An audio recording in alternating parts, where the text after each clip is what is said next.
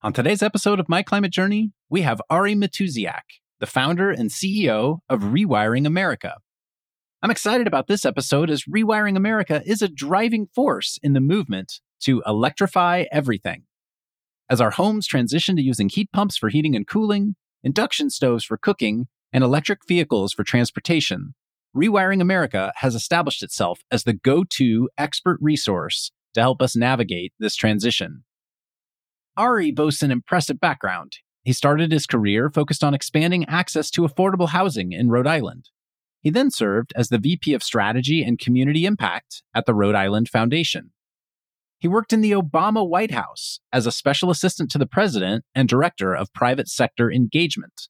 In this role, he managed the administration's relationships with Fortune 500 CEOs, Wall Street firms, and other business leaders, he then held the position of Chief Strategy Officer at Renovate America, which at the time was the largest platform for residential energy efficiency and renewable energy financing in the nation.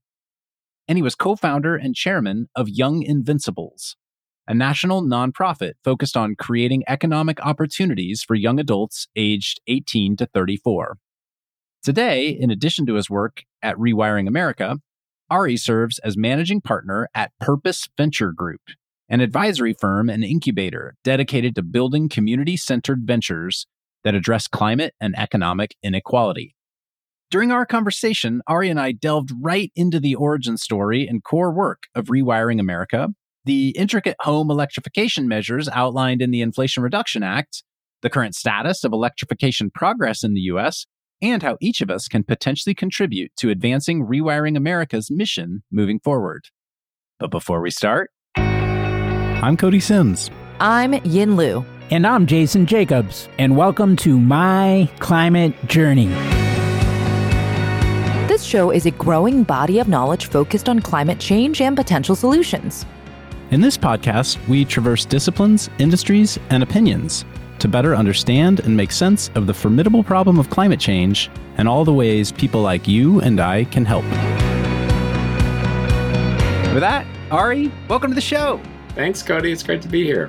Well, as I was saying to you just a minute ago before we hit the record button, I feel like Rewiring America is this resource that all of us in the climate space have used and reference and really is the definitive source on home electrification and yet, I don't know how it started. I don't know how it came together. And I'm really excited to learn from you about the journey of starting this thing.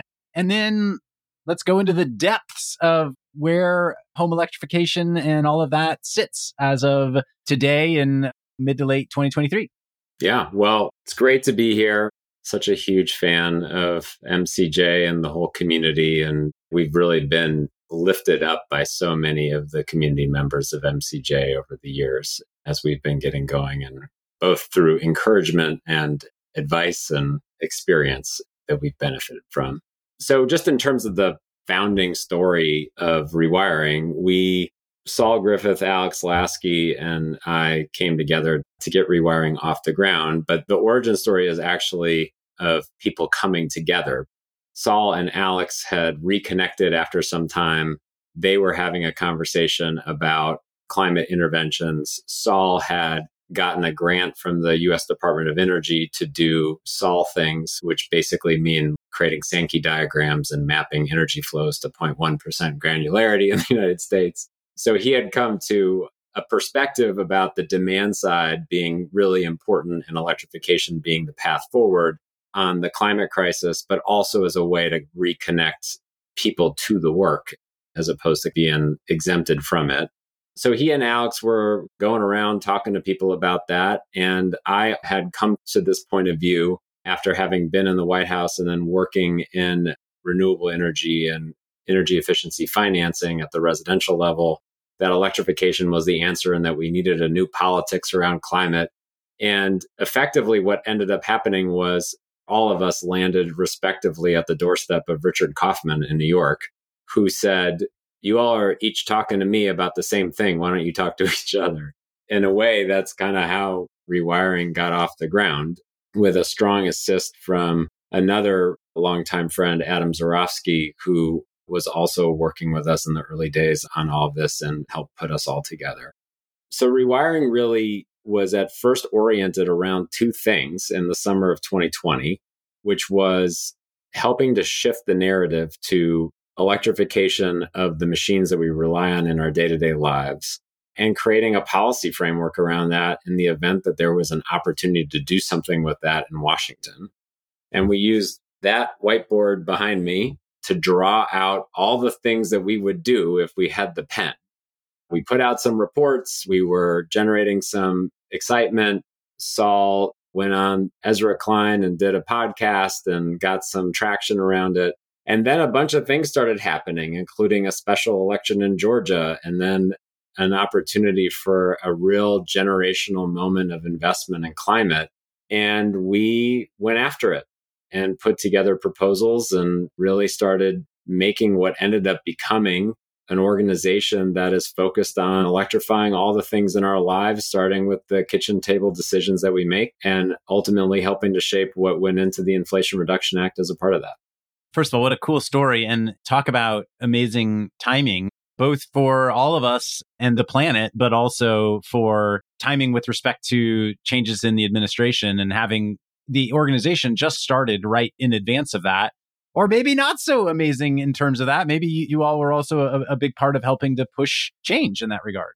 If you just sort of think about climate strategy and solutions over the years, there's been a lot of focus on big tectonic shifts in emissions, which are important. Things like the power generation or big industry shifts, and a lot of focus on big machines from power plants to transmission lines to pipelines to all the rest. And when it comes to people in their day to day lives, it's been kind of a mismatch between the urgency that people feel about climate and the pathway for addressing it. So you take a poll in the United States, pretty much any poll you take, you will get some number that looks like 70% of Americans are concerned about climate. And actually, if you talk to Republicans and Democrats, conservatives and more progressive, politically oriented folks about this, talking about climate is resonant to them. They understand that. But then if you ask them what is the number one thing that they can do, their first answer is recycling. And if you say, what's the number two thing that you can do? Their answer is not eating meat. And yet, 42% of energy related emissions in this country are tied to kitchen table decisions about the cars we drive, how we heat the air and water in our homes, how we cook our food, how we dry our clothes, and how we power all those machines. And so for us, it was really about trying to shift the frame to make this about collective action in terms of policy enablement, but unlocking the market in terms of day to day decisions that people are making all across the country every single day in their homes. The takeaway I have from hearing that is I think there are many who work in climate who would say, hey, this is a systems change problem. It requires massive political will and it requires large scale industrial transition. What I'm hearing you say is, yes, it does, of course, require political will. And yes, all that industrial transition is important, but there's a consumer behavior change element here that the consumer sentiment is ready for. They just maybe haven't had the education or the policy support to help push it over the edge. Is that the right way to think about it? You know, the way I like to think about it is that we live in a fossil fuel world. And the default mode in our lives is the inertia propels us to fossil fuel outcomes. I guess there may be some people that listen to this pod that are exceptions to the rule that I'm about to state, but I really have not met people who say, I can't wait for the new model of that water heater to come out because I'm totally upgrading next year.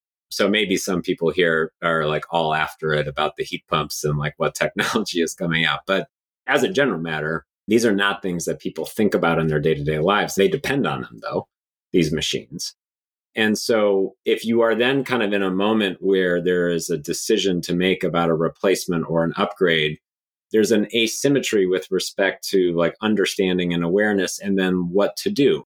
And that creates a little bit of like a chicken and egg dynamic where if you already have a fossil fuel infrastructure that repeats fossil fuel outcomes, if you try to break that chain, where the person who is breaking the chain is the one who is least familiar and understanding and sort of empowered to drive that decision, you're not going to do a very good job of breaking through the inertia and getting out of being in a fossil fuel world.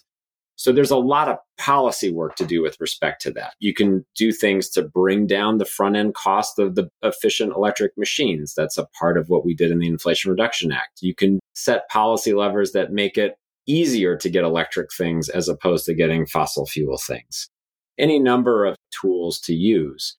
But at the end of the day, those big tectonic shifts that you're talking about depend on people having machines that have plugs and not pipes. Because if you electrify and decarbonize the grid, and there are 121 million households that have pipes connected to the core appliances, those two things don't talk to each other. So we have to cause the system level change and see it all the way through. And actually, it goes the other way, which is if you start to take a demand side view and create that flywheel effect of demand, a couple things start to happen. It drives and creates more predictability for investors about the larger scale transitions and the pace at which those can happen. But the other thing that it does is it connects people to the politics and the will building itself, because now they are contributing directly to the transition and they are a stakeholder in that. Because of how much money people save by being on better electric things, it ends up being a giant wealth transfer from energy producers to energy consumers, which also goes to resetting the politics and pushing for the kinds of things that we need to see all the way through. I'm going to do a little storytelling here. And regular listeners of the pod have probably heard this story from me, so I'll keep it short. But I think I did rooftop solar in 2020. And then in 2021, my water heater went out. You know, it was a regular old gas water heater. I don't think I even knew the term heat pump yet. Yeah. I called five or six plumbers in Yelp and said, I want an electric water heater. And they all said, electric's terrible. You don't want that, but I'll give you this awesome tankless gas water heater. I knew that's what I didn't want. I took to Twitter and I was asking what I should do. And people were like, heat pump water heater, heat pump water heater. Here's the guy in Los Angeles that you need to call to get your heat pump water heater. So I called the guy and he was great. Building doctors. If those of you are in LA, uh, look him up did my heat pump water heater, then did my whole home electrification audit. Eventually, we did full HVAC, we did insulation, we did weathering, we did all this stuff. I did it too early, I think, for the Inflation Reduction Act credits, unfortunately. But uh, hey, the earlier the better in terms of emissions reductions, I guess. But the fact that none of the plumbers or installers even were thinking about this and all of them were pushing gas still is something that makes me concerned. And like, it's one thing to educate the consumers, but most consumers, when your water heater goes out, you just need a water heater like today because you don't want to take a cold shower. How does that cycle change as well? It's huge. You know, explain that to your family if you say, well, it's going to be awesome. We're going to have this heat pump. It's just going to be in, you know, four weeks. Yeah, it's going to be a few weeks. You know, go boil some water on the stove top for your bath. exactly. It's fine. It's going to build our constitution as a family. Most people are not going to do that. There's another version of that story, actually, which is going to a contractor and saying, It's going to be great. You're going to sell so many of these, you can't even imagine. And they say, But nobody's calling me for those things. That's sort of the other side of the coin because 85% of home improvement contractors in the United States do a million dollars or less of sales a year. They're small businesses. They need to have reliability and predictability to make an investment as a business owner in a technology, in a mode of working, in a sales channel that's going to be sustaining for their enterprise. So these two things need to work together. But we have been really focused on this idea of aggregating demand in local markets as a way to start to break through that inertia. If you can effectively get a critical mass of households who are saying these are the options that they want, then it gives confidence to the technicians and to the contractors, et cetera, to say, I want to be a part of that too. And so we've been really focused at first at the policy level, and now as we're thinking about the consumer marketplace and how to build out the solutions to make the efficient electric machine the attractive thing for the homeowner. And the other thing to say about this is that there is a flywheel effect that starts to happen as we go because the more things that we electrify in our home, the easier it is to electrify the other things. So, you having gotten the heat pump and the solar probably says something about your breaker box and your wiring in your home. And it's going to make it easier at the time that if the furnace is on the list, it's going to make it easier to replace that. It's going to make it more logical to go to the induction stove. So part of this is trying to connect these events to one another for the household. At the time when I was trying to get it done, I think it was a maybe a max $300 credit. Now you're talking potentially thousands of dollars. Presumably the plumbers and HVAC technicians and installers also are aware of those things and are helping homeowners make choices accordingly going forward too. One would hope. Yes, exactly. Let's actually dive into that just for those of you who are listening and, and are thinking about what changes you might make in your home. A lot of what was passed into law with the Inflation Reduction Act last year is actually starting to take effect, I think, by the end of this year, and thus will be a 2023 tax benefit. Is that correct? Yes. Well, the tax credits are available to people now, exactly as you just said, as a 2023 tax benefit. And we have put together a calculator at our at rewiringamerica.org to help people understand what they are eligible for. In addition to the tax credits, there are a bunch of rebates that are coming online beginning next year. Even in some places, it might even be as early as the end of this year, that are also about these same machines and upgrades. And that can be stacked with the tax credits and with state, local, and utility incentives as well. So, if I understand it, tax credits would essentially be a credit on my tax on the year I file the tax that I presumably had the work done. The rebate is a point of sale discount on whatever work I'm getting done. Is that the correct way to think about the differences? That's the right way to think about it. There's some nuance on the rebates because there are multiple rebate programs, but effectively, yes, the rebates are point of sale. The tax credits are exactly as you described. And the tax credits are these programs called 25C and 25D. Is that correct? Yes. And there are 45s in addition to the 25s. And yes, there are tax credits for cars that are tied to income $7,000 for a new car, $4,000 for a used EV. That I'm really excited actually about the tax credit for the used EVs because that's going to become a really material part of the market as we go forward. Then tax credits for rooftop solar and storage, which is a 30% tax credit on the overall system and job and then tax credits on things like heat pumps, breaker boxes, and weatherization.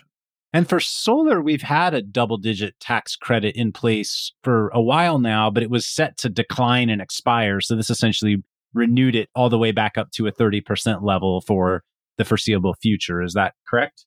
This is a really important part of the Inflation Reduction Act is its durability and predictability. It's a 10 year policy. So it's not a hurry up, limited time offer kind of situation, which creates all kinds of perverted dynamics in the market. And with rooftop solar and now with storage too, the dynamic was really one where it was almost like a bit of like a cardiac arrest situation where you didn't quite know if it was going to be mm-hmm. renewed and then it was lumpy because it was going down and then it was sort of like negotiated at a better level but then it was going to expire now it's increased above wherever it had been to the 30% mark and it's just straight away for a decade and that's really important from a consumer perspective because the way I think about it is the Inflation Reduction Act has created an electric bank account for every household in America we need to make sure that they know about it and know how to access it, but it's there. It's something that they can use when the time is right for them. Is it a same 30% tax credit for all the heat pump work, heat pump HVAC, water heater, etc.? So the heat pumps are $2,000 tax credits. The weatherization is another $1,200, and the tax credit on a breaker box is $600. What's actually really powerful as well about the tax credits for all of those in general is that they are renewable every year. you can access up to $3,200 in those tax credits a year. So if you wanted to do the heat pump water heater in one year and then move on to get the heat pump replacement for your air conditioner and furnace, you could do that the following year and get again the tax credit as a benefit.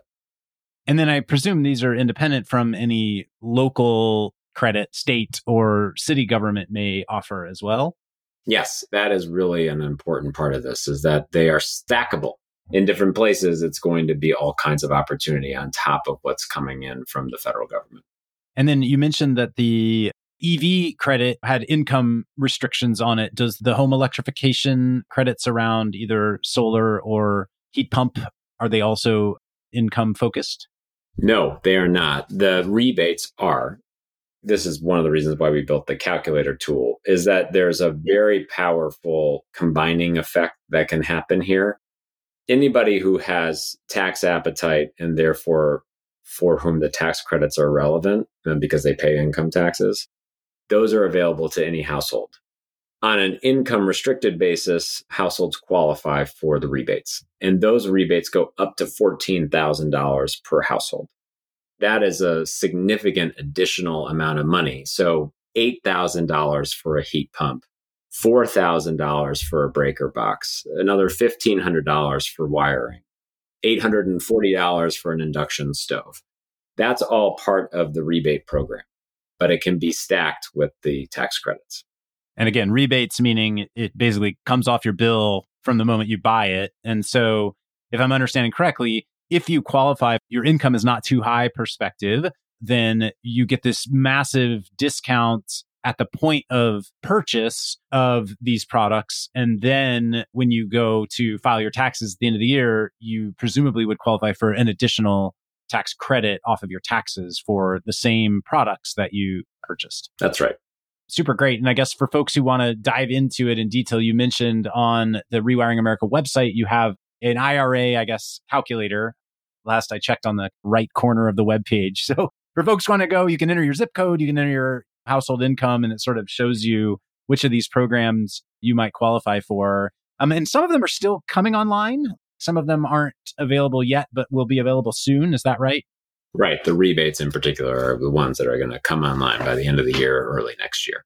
And I'm curious how those rebates work. If I qualify and want to get the rebate, now all of a sudden my home contractor or electrician or plumber or whatever is having to do income verification with me and figure out which rebates I've already taken in the past in order to reduce my bill at the point of sale. Like, how in the world does that, how does that work? This is a big part of getting into what we're doing going forward as rewiring to help resolve these issues. There's a whole process right now with the US Department of Energy in Washington has put out guidance to these what are called state energy offices to who are going to get allocations of dollars from these rebate programs. And so they're designing how they're going to effectively go to market and what their go to market strategy is for distributing those dollars to make it work. A big piece of that is thinking through the seamlessness by which contractors and households each can access these dollars and make it work in real time. That's where we are actually spending a lot of time ourselves thinking through what are the tools to build to make that process as seamless as possible, because that's important. One of the things that your community knows very well is that friction in an experience is not good.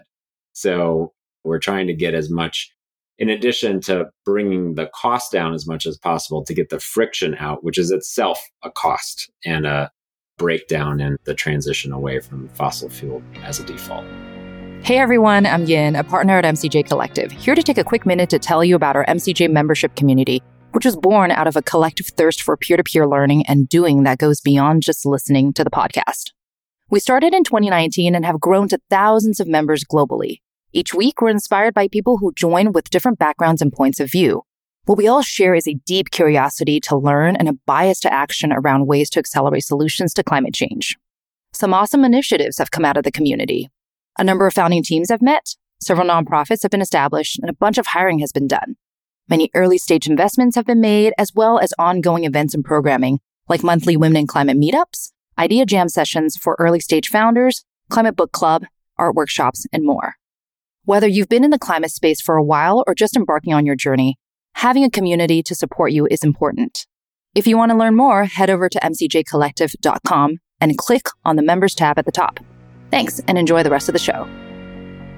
And I guess an important implication and takeaway from what you just said is while the tax credits are clearly managed by the IRS and are part of filing your federal taxes every year, the rebates, even though it's Inflation Reduction Act dollars and it's federal government money, it's actually being managed presumably locally by is it state agencies? Is it cities? Where do those dollars actually end up typically coming from? They go to states, and then the states have vehicles for distributing. So the good news is that it's not as though there's never been a rebate program at a state level.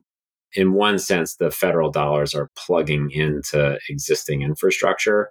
However, the key is to make sure that that existing infrastructure is well designed, is easy to execute against, and works well for the end user, which is the consumer and the contractor. So every state then is ultimately, to some extent, responsible for building the system that allows the contractor and the consumer to work together to access the rebates when they're getting work done. Yeah. And I, I think you'll see a lot of convergence on that, meaning there's going to be a lot of shared best practices and good collaboration on that. But yes. But the what is available and how much is available is not up to state decision making. Is that an accurate statement? That's right. You have the amount that's in the Inflation Reduction Act, and that's what you are eligible for if you are eligible. And for individuals who care about how these programs get rolled out locally, are there typically ways for them to get involved and engage around that? If you are a very concerned citizen and want to roll up your sleeves? Well, we would love to hear from you because a big part of what we're doing is building a bunch of technology and tools to help make that work, but also building the civic momentum to make sure that the implementation goes well everywhere. Yeah, I noticed you have a big kind of get involved tab on the website. Like, what are some of the community or I guess consumer activation pathways that you all are typically recommending folks to dive into? I would say what's really heartening is how many people are eager to be a part of this overall transition and to do what they can in addition to making sure that their next fill in the blank is electric that we've gotten thousands of people from across the country who are eager to take civic action. And so we're doing a number of things with respect to that. First, we're building a lot of software tools to make the whole experience more seamless for people. So we're launching a consumer awareness campaign and website that effectively becomes the place where people can get educated and get connected to what we call our personal electrification planning tool, which we'll be rolling out this fall, which meets you where you are as a household and gets you to the plan that makes sense for you for both the immediate thing that you're worried about as well as medium term. How do you get from your current state to your future electric state? As a part of that, we're taking our calculator and we are turning it into effectively a way to connect that plan to all of the money that you are eligible for from federal to local and utility dollars, all sort of like mm-hmm. in one seamless logic, as opposed to kind of having to manage all of that yourself. And all of that will connect to a marketplace of contractors to go fulfill that work. So that there's a whole effort to make that much more seamless at just the retail level. And we are really focused on building that experience and that capability and infrastructure. But then a big part of this is educating people about what makes sense. And so I worked in the Obama White House, and one of the things that I worked on was healthcare or Obamacare uh, now, as it's called and known. And one of the things that was in that law was something that we called navigators, which were people that were actually expressly engaged to help folks in communities understand what their options were and get enrolled in health insurance. There is nothing like that in the Inflation Reduction Act. And so a big part of what we're doing is training people up in we're starting these courses to train people up to become electrification enthusiasts locally to kind of be the guides in their community and then to do what we call our 201 course, which is a much more rigorous thing where people can actually be almost like a concierge service to households. So that's all kind of in the retail context of people engaging and being activated locally to help friends and neighbors and also themselves. But as a part of that, as people come in and work with us, our big belief is that as people are taking consumer action, they become more interested in understanding what is going on in their community and how things are going or not going. And so we are also tracking all of the implementation that's happening around the country. And our goal from a political will building perspective is to connect all of these people who are interested in doing the stuff for themselves and in their community to, frankly, an understanding of how it's going as a way for them to weigh in and help move things forward. Wow, the electrification evangelist function. I don't think that's what you called it, but that was my takeaway from it. It sounds super cool. Is that a thing someone can sign up to look into today, or this is a thing you're starting to build out? We're starting to build out. We're piloting it now and testing, and we'll roll it out by the end of the year. We're running people through some courses right now just to figure out all the things that we don't know and need to learn. But we're excited about it because our big belief on this is that this becomes like a trusted messenger effort. Said another way, the fossil fuel lobby spends a lot more money than we have on their story. However, the good news here is that we have better stuff and more passionate people there's a really exciting way to connect people as storytellers and validators to their friends, family, and neighbors in a way that we think can break through some of this chicken and egg dynamic of not aggregating demand and not creating enough of a signal for those small business contractors and all the rest. And so that's a big part of what we're trying to accomplish.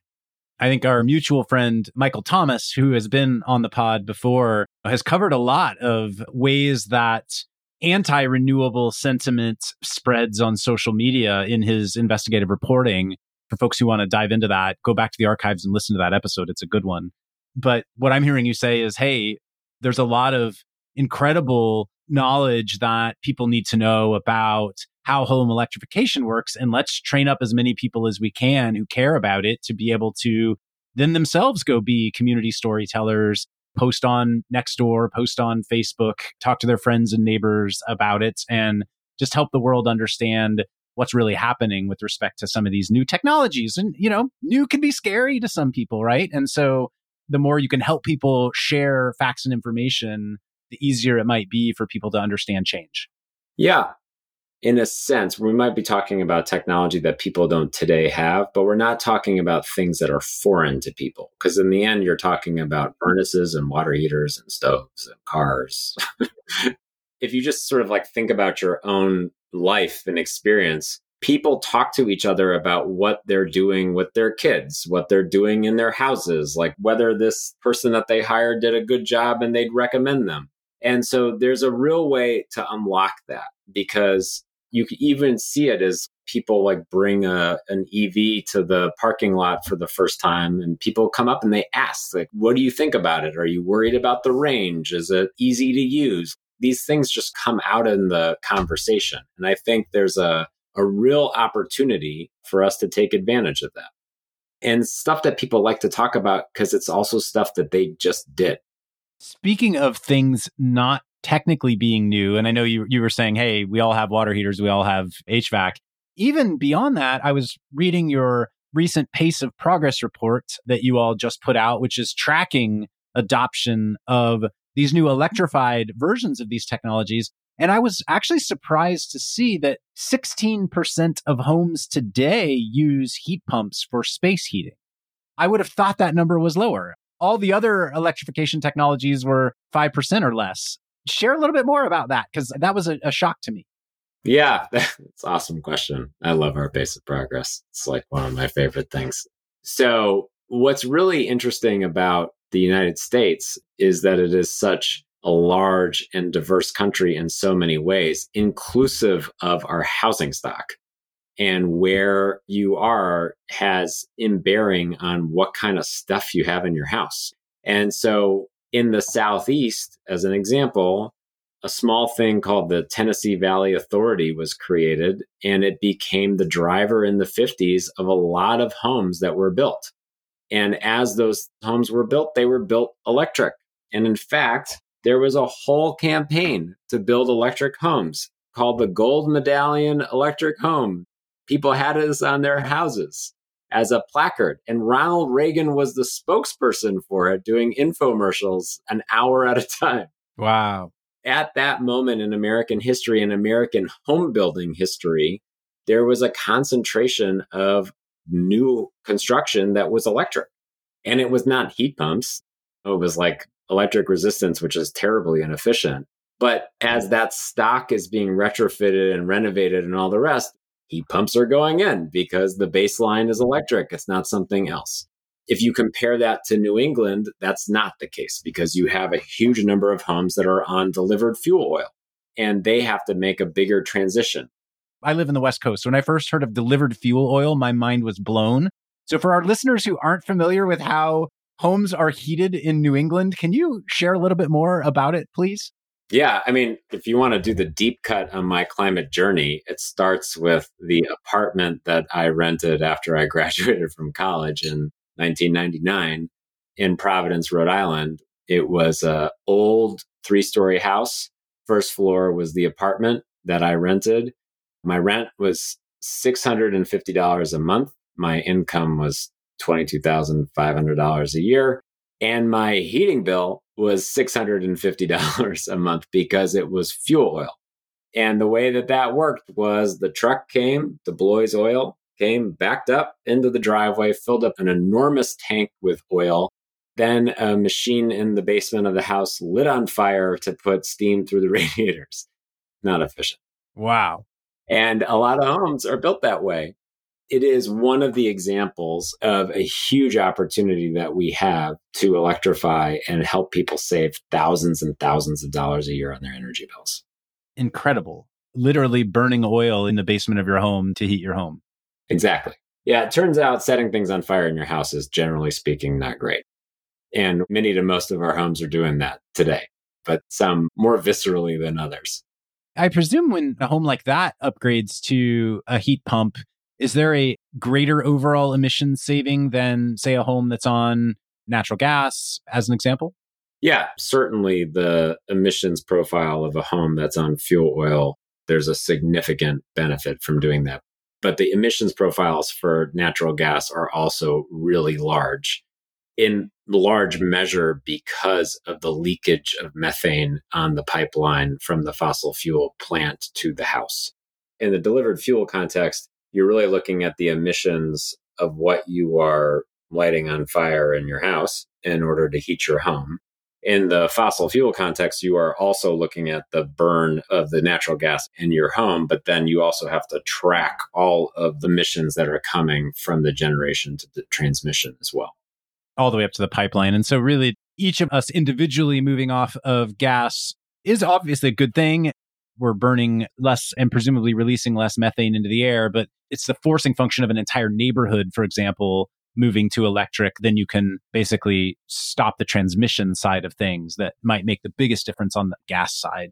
I don't know if that's the right way to think about it or not. You could sort of think about like what's your share of the leakage and the emissions all the way mm-hmm. through. And so all of that benefit is happening as you electrify. And the other thing to say about this is that electric machines are like appreciating climate assets, basically. Because as you put electric machines into your home, they have a useful life of 10, 15, 20 years, depending on what kind of machine you're talking about. And the grid is getting cleaner and cleaner with each successive year. So as the years go on, the actual climate performance, the emissions performance of what you are installing is getting stronger and better as you go. Mm-hmm. Totally makes sense. Good way to think about it for sure. Let's hit on a couple more of these in your pace of progress report. The one with the lowest adoption is the heat pump water heater. I assume that's just because it's newer tech. Is that right? Yeah, I think that's a big part of it. It's also a more standard fare replacement and there's less tolerance of the cold shower dynamic, I would assume, is a part of that too. So the inertia is harder to break through because people really, in the hot water context, are really often replacing in an emergency, even more so. Emergency, yeah. And same with me. Like, again, we went through a week plus of uh, no hot water, and I was not the most popular guy in my house when that was happening in order to make sure we got the heat pump water heater. Eh, yeah, exactly. Because the local plumbers, again, weren't doing it. So, again, hopefully that flywheel gets fixed. I will say one of the cool benefits when we moved to a heat pump water heater is the water heater used to be in a bathroom in a closet, the gas water heater, and we removed that. That's now a full closet. Like we can put stuff in there. And the heat pump water heater actually moved out to our garage, which is great. It opened up more room in our house. All the benefits. And then EVs and rooftop solar, both a little bit greater percentage. I think EVs seems like the cat's out of the bag there in terms of growth of the EV sector. But curious to hear your thoughts on what needs to happen next to really drive EV volume further and where the current hurdles are for continued growth in EVs. Well, certainly one of the hurdles to overcome is the choice and selection. And so the fact that the manufacturers are coming out with, I think GM has 30 some odd models that are coming out over the next couple of years. That's important because among the list of models is not just the Cadillac Escalade, but also the refresh of the Chevy Bolt and cars that are affordable to people as they make those considerations. So that is a big part of what is going to be a gate for EV adoption is just the rate of production and then the diversity of the selection there. And I think the other aspect of this is really just the maturation of that market as a whole. We were talking a little bit earlier about the used EV tax credit. That is critical because a lot of people buy used cars because that's what they can afford and also because that's where there's a lot of value. And the good thing about an EV, among the many other good things about EVs, is that they are much lower cost to operate and much lower risk to purchase as a used asset than an internal combustion engine car. So you're going to end up seeing a dynamic where in a couple of years, people are buying a used EV on the lot and they're going to be buying it for a very low cost because of the used tax credit plus the depreciation of the car itself. So that's one of the big things. And then, of course, the other is just the infrastructure that's being invested in for charging and all the rest. Um, that's a big part of the whole transition to get people comfortable. One thing I would think rewiring could do a really great job of that I don't know that I've seen is a total cost of ownership calculator for an EV that includes the tax credits, but also includes the lack of maintenance and the lack of gas purchasing, offset by obviously the need to pay for electric charging, but which is a fraction of gasoline cost. Each manufacturer has their own little calculator on their website that I don't know that I always trust. It seems like you guys could do a great job there. That is coming. That's going to be part of our personal oh, cool. planning tool. Yep, absolutely. Oh, that's great. And then rooftop solar, where are we? I mean, it seems like you almost get to the point where it's like, do you really even need rooftop solar anymore? There's so much excess electricity, renewable solar on the grid already in places like California, et cetera. I assume the answer is, of course, we need more of it, but I'd love to hear your thoughts on how you see this space continuing to evolve. Great question. So, if you just take a step back and just think about the housing sector alone, there are 121 million households in the United States. There are a billion machines that need to be installed or replaced as electric over the next couple of decades, per our pace of progress report. It's a lot of machines, and that's a lot more load on the grid. So then the question becomes well, where is the generation for that going to come from? Well, a lot of it, of course, is going to come from big projects, you know, utility scale renewable energy projects that are being built and sited and all the rest. But about a third of that should come from rooftop solar. And so we need a lot more, a lot more rooftop solar in order to meet our transition. And in some places and cases, it's actually like a really important part of the strategy for making electrification something that really helps the family save immediately as opposed to sort of over the amortized cost of the improvements that they're making to their house. So we think rooftop solar is a huge part of the strategy. It doesn't make sense everywhere. Sometimes it doesn't make sense because like the roof can't handle it, or sometimes it doesn't make sense because you live in a forest. But in a lot of cases, it will be a part of the transition. I recorded just yesterday, and I don't know if the episode will be live by the time our conversation goes live, but I recorded with Julia Souder, who is the CEO of the LDES Council, the Long Duration Energy Storage Council. And she was saying how energy storage is projected to undergo some of the same adoption curves over the next decade that solar went through over the last decade, which would lead you to believe that creating more renewable generation is, of course, a good thing because the ability to store and use it when the grid needs it is going to only continue to increase in its availability. Yeah, I think the one thing that is important for people to just remember is we get this question a lot. I get this question a lot, which is can we handle all of this electric stuff? And it's a good question because there's a lot of infrastructure that goes with that transition. But the reality is that actually the best way to handle the transition to an electric future is actually to electrify more things. And part of the reason for that is because you can start to get the load management and the virtual power plants and all the things that come with having electric stuff and electric machines in people's homes that can help support and complement long duration energy storage and grid management and all the rest of that. And so, a big way to think about what's going to be the future is that our homes are going to be part of these virtual power plants. But in addition to that, we're all going to be contributing to the grid management through the storage that we are natively buying through the machines that we're putting in our house and in our driveways and garages. One of the knocks on prior rooftop solar policy is that it's really was only something that homeowners could take advantage of. I'm curious how the new policies and the new rebates and the new credits that are online or coming online soon are also available to renters, not just rooftop solar, but in general. Yes. Well, there are incentives that are available for people to take advantage of for community solar to participate in those kinds of programs where people can realize real savings on their energy bills as a result. Obviously, that's more indirect than causing installation to go on one's roof, but it's part of investing in that transition. But a big part of where the opportunity is, is actually in creating better vehicles for property owners to electrify. And there is a kind of getting into the weeds a little bit, but there was a pretty important set of changes to the tax credit structure that allows for nonprofits to directly own and manage the tax credits. The reason why that's important is because for an individual building, think about it as like a four unit or a 10 unit apartment building that would be a great candidate for rooftop solar. Historically, it's been really hard to make the math work because the people who would be the buyers of these tax credits need much bigger projects than that. So now we can have a more of a community based solution. And there's a lot of exciting work happening there to help drive the transition of the rental housing market as well as the single family ownership market.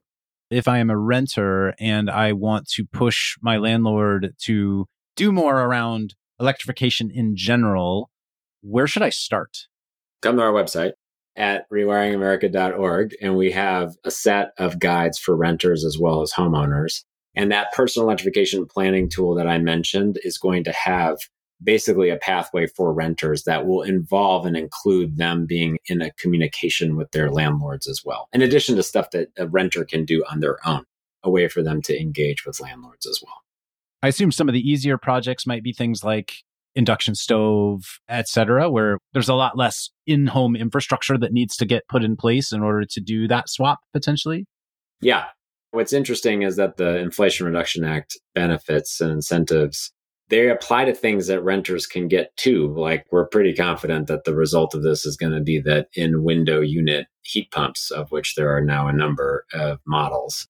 That's something that a tenant can buy get the benefit from the Inflation Reduction Act for, and then take it with them if they are moving to a different place. But they don't need to engage their landlord in that conversation. Similarly speaking, of course, people are going to get a car, that's a personal decision. But you can even use the Inflation Reduction Act money for induction hot plates. Oh, yeah. Like you can buy a $100 hot plate on Amazon or whatever. And yeah, yeah, okay. Exactly. And you can uh, use it in place of your stove. I've seen people do that where you just put a cutting board on top of your existing gas stove and then put the hot plates on top of the cutting board and it works great. I think a very cool product as an aside would be something that just laid on top of a gas stove and was the induction topper. Yeah. But yes, that's a use case for the Inflation Reduction Act too. So it's obviously easier if someone is retrofitting, easier in the sense of more complete if someone is retrofitting their whole home. But it's not as though renters have no pathways or options through all of the incentives that have come forward. Well, Ari, I, I know we're running up on some time limits that we have with respect to the conversation. Before we go, I, I want to hear from you what you think the next decade is going to look like. I'll give you two hypotheticals. One, we're coming up on an election year as much as it pains me to realize that. Is there a chance that all of the goodness we just talked about could go poof? You worked on Obamacare, and there's been a lot of efforts to try to unwind it. They haven't been successful, but it's certainly been an attempt. And then, two, kind of regardless of that, where do you see the US in particular going over the next decade from an electrification perspective? Oh, I'm very bullish on this. I'm not a big believer in the politics of poof. What's really incumbent on us is to connect people to their electric bank accounts and to the experience of getting better things. And as that happens, it's pretty hard to take that away from people that's a consumer benefit that is directly toward making it easier for families to get stuff that helps them and that they like. Politically, that's not the best place to start when it comes to taking things away. It doesn't mean that it can't happen, but I, I, just don't see that being the future. Instead, I think what is more likely the case is that we are going to start seeing the flywheel effects of people getting electric things, liking them, talking about them with their family and friends, and then getting more electric things. And I think the next decade is going to be one where the home is going to be the center of our climate strategy, actually. It is going to be a decade where we start to connect the dots between individual purchasing decisions and think about this more as a system but again at the household level. And that household engagement and participation is going to drive a politics that helps us meet what is effectively a make or break decade moment to address the climate crisis and get onto the right trajectory. So I'm bullish. There's a lot of work to do and it's not going to be easy, but you know, the most important things aren't easy. That's kind of how it works. And so it's worth taking a run at. Well, that's the right note to end on. I so appreciate you taking the time to come on and share your knowledge with us, unpack what it is you're doing at Rewiring America, and uh, giving our listeners a chance to go check out some of the incredible resources that you all have put together. Thank you so much. Thank you. Thanks again for joining us on the My Climate Journey podcast. At MCJ Collective, we're all about powering collective innovation for climate solutions by breaking down silos and unleashing problem solving capacity. If you'd like to learn more about MCJ Collective, visit us at mcjcollective.com. And if you have a guest suggestion, let us know that via Twitter at MCJPod. For weekly climate op eds, jobs, community events, and investment announcements from our MCJ venture funds, be sure to subscribe to our newsletter on our website. Thanks, and see you next episode.